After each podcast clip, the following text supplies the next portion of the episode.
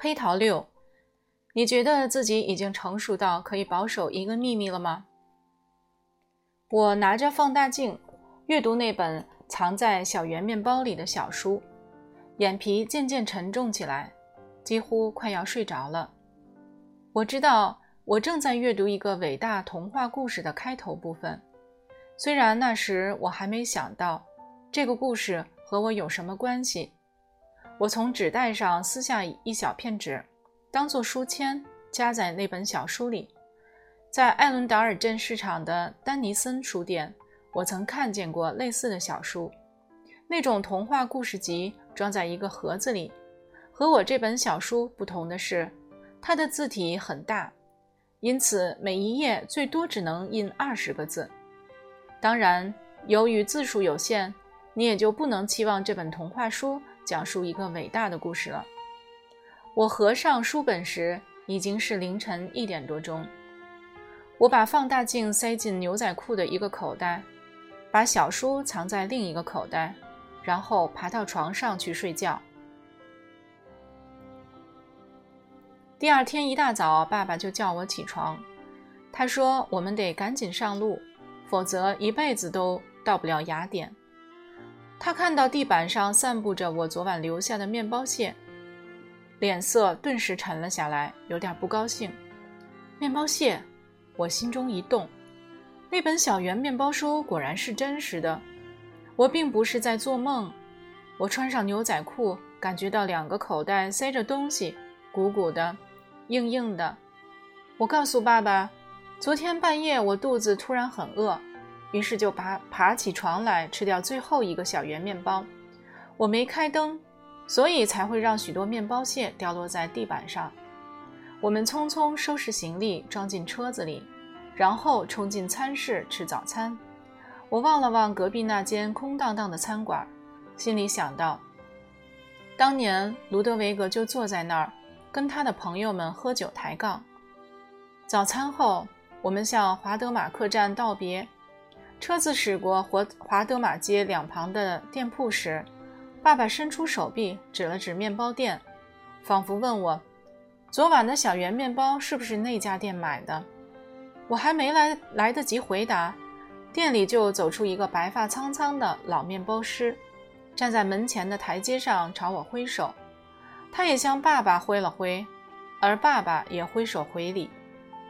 不久，我们又回到高速公路上。一路驱车南下，我悄悄从牛仔裤口袋拿出放大镜和小圆面包书，开始阅读。爸爸一连问了两三次，我到底在干什么？第一次我回答说我在查看后座有没有跳蚤和虱子。第二次我干脆说我在想妈妈。埃伯特又在摇椅上坐下来，他打开一个老旧的柜子。拿出一些烟草，塞进烟斗中，点上火。一八八一年，我出生在杜尔夫村。他开始讲述他的生平。我家有五个孩子，我排行老幺。我跟母亲最亲，一天到晚跟在他身边。在杜尔夫村，通常男孩在七八岁前会跟母亲待在家里，但是，一满八岁。他们就得到田里去跟父亲一块儿干活。我永远忘不了那些快乐的日子。我蹦蹦跳跳跟在母亲裙子后面，在厨房里走动不停。全家人只在星期天相聚。那一天，我们全家结伴去远足。黄昏回来后，吃一顿丰盛的晚餐。晚上，一家大小聚在一起玩儿。骰子游戏，不幸，这种快乐的日子并不能维持长久。我四岁那年，母亲患了肺痨，往后多年，我们一家就生活在疾病的阴影下。当然，那时我还小，不完全明白家中发生的事，但我记得，母亲时常坐下来休息，然后她就成天躺在床上，有时我会坐在她床边。讲自己编造的故事给他听。有一天，我发现母亲趴在厨房的长凳上，一直咳嗽，当我看见她咳出鲜血时，我感到十分愤怒，忍不住发起脾气来，拿起厨房里的东西，杯子、碗碟、玻璃杯，一件件砸得粉碎。我终于领悟到母亲快要死了。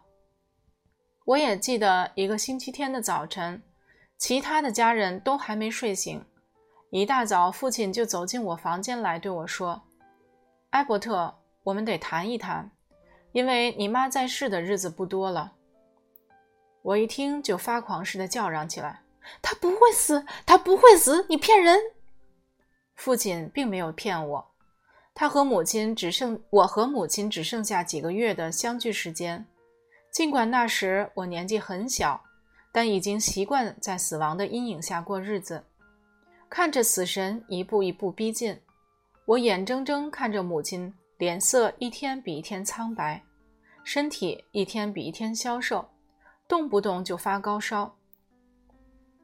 葬礼的情景我永远不会忘记。我两个哥哥和我的丧服是向村中亲友借的，家人中只有我没哭。我恨母亲抛下我们独自离去，我连一滴眼泪都不肯掉下来。往后，我常常想，治疗内心伤痛的最好药方就是愤怒。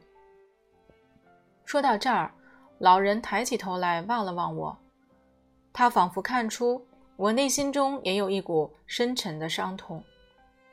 母亲过世后，父亲就得独立抚养五个子女了。他继续讲述他的故事。最初几年，我们还熬得过去。我们家有一小块田地，父亲除了耕种之外，也兼个差，充当村里的邮递员。那时，整个杜尔夫村居民不过两三百人。母亲过世时，我大姐才十三岁，就得负起管理家庭的责任。其他兄妹都在农庄上干活，只有身为老幺的我。在农庄上帮不了什么忙，成天一个人乱跑乱逛，没人看管。烦恼时，我就跑到母亲的坟上放声大哭，但心里还是一直恨他离弃我们，不肯原谅他。没多久，父亲就开始喝酒了。最初他只在周末喝酒，渐渐变成每天都喝。邮递员的差事很快就丢掉了，不久农庄也荒废了。我两个哥哥还没成年，就跑到苏黎世去讨生活。我呢，还是跟以往一样，成天独自四处乱跑乱逛。随着年龄的增长，我变成了村民们戏谑的对象，因为我父亲是大家口中的烂酒鬼。每回他在外面喝得乱烂醉如泥，村民们总会把他弄回家去睡觉，而我却得接受惩罚。我常常觉得。我得为母亲的死不断付出代价。幸好我结交了一位好朋友，面包店的师傅汉斯。他是个满头白发的老人，在村里经营面包店已经二十多年。但由于他不在杜尔夫村出生长大，村民们都把他当成外地人。他的个性又很沉静，不喜欢跟人打交道，因此村民们都摸不清他的底细。汉斯当过水手，在海上度过多年后，他来到杜尔夫村定居，改行当起了面包师傅。偶尔，他身上只穿汗衫，在面包店里走动。那时，我们就会看到他臂膀上的四幅巨大的刺青。除了汉斯，杜尔夫村的男人身上都没有刺青。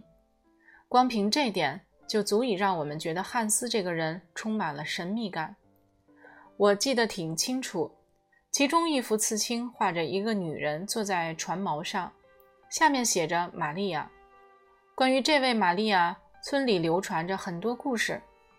有人说她是汉斯的情人，还不到二十岁就得肺结核死了；又有人说汉斯曾经杀害一个名叫玛利亚的德国女人，为了逃亡才跑到瑞士来定居。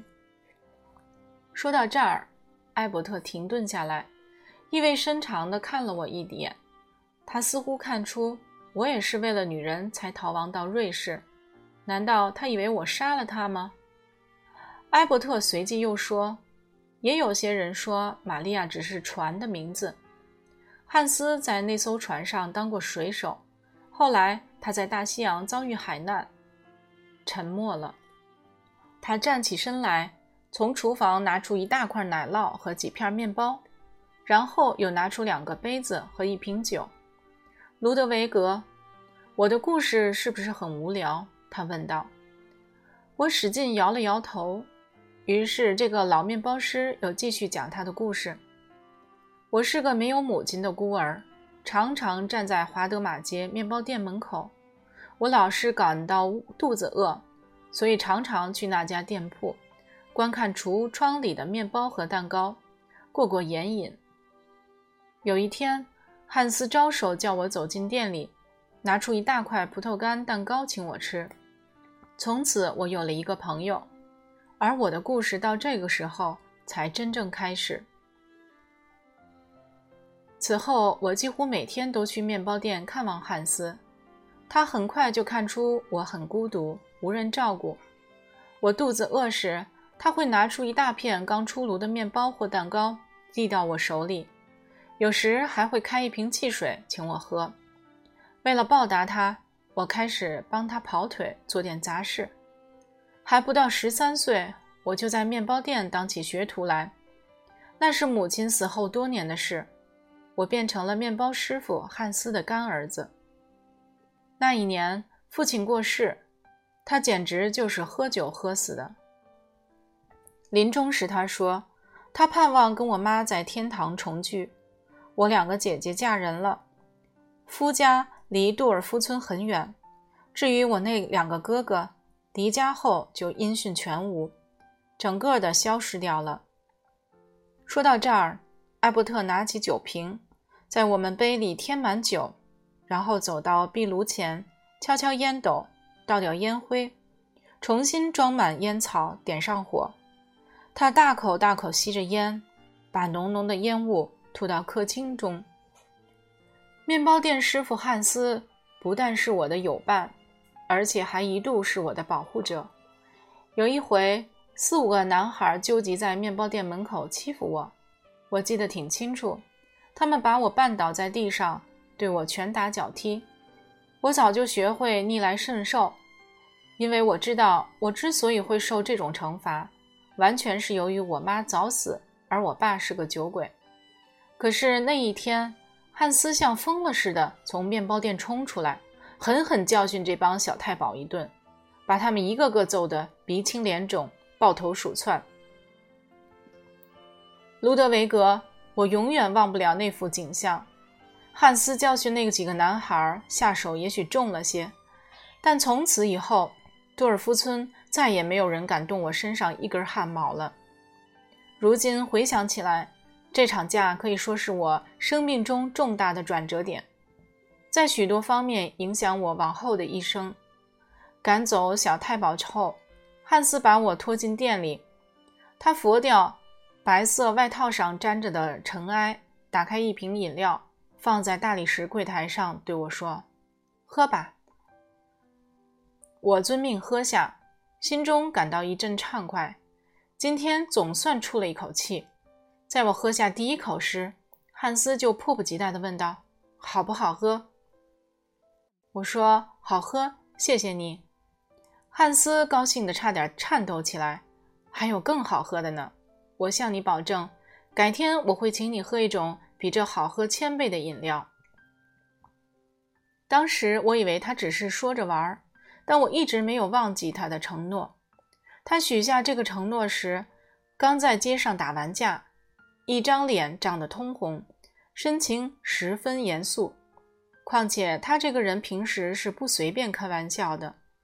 说着，艾伯特突然激烈的咳嗽起来，我还以为他的喉咙被烟呛到，但仔细观察才发现他只是过于激动。他睁开他那双深棕色的眼睛，瞅着坐在桌子对面的我：“孩子，你困了吧？我们改天再聊好不好？”我拿起酒杯啜了一口酒，摇摇头。那时我只不过是一个十二岁大的男孩，他的声音低沉而哀伤。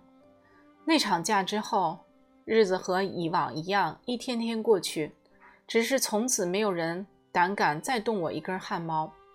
我常到面包店看望汉斯，有时我们一块聊天有时他把一块蛋糕递到我手里，打发我回家。村民们都说汉斯个性孤僻、沉默寡言。其实，只要他打开话匣子，他就会滔滔不绝，告诉你当年他在海上讨生活的故事。从他口中，我认识了许多国家的风土人情。平常我总是到面包店探望汉斯，别的地方是找不到他的。一个寒冷的冬日，我独自坐在结冰的华德玛湖畔，朝湖面扔石头玩。汉斯突然出现在我身边，对我说。艾伯特，你快要长大喽。我回答：“今年二月我就满十三岁了。”哦，十三岁也不算小了。告诉我，你觉得自己已经成熟到可以保守一个秘密了吗？我会保守你告诉我的任何秘密，直到我死。我相信你，孩子。我得把这个秘密告诉你，因为我在世上的日子所剩不多了。我一听就着急起来，不不，你还有好多好多年可以活。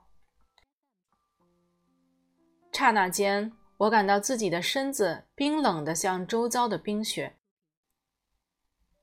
在我短短十三年生命中，第二次有人告诉我他快要死了。汉斯仿佛没听见我的哀叫，他说：“埃伯特。”你知道我住在什么地方？今天晚上你到我家来一趟吧。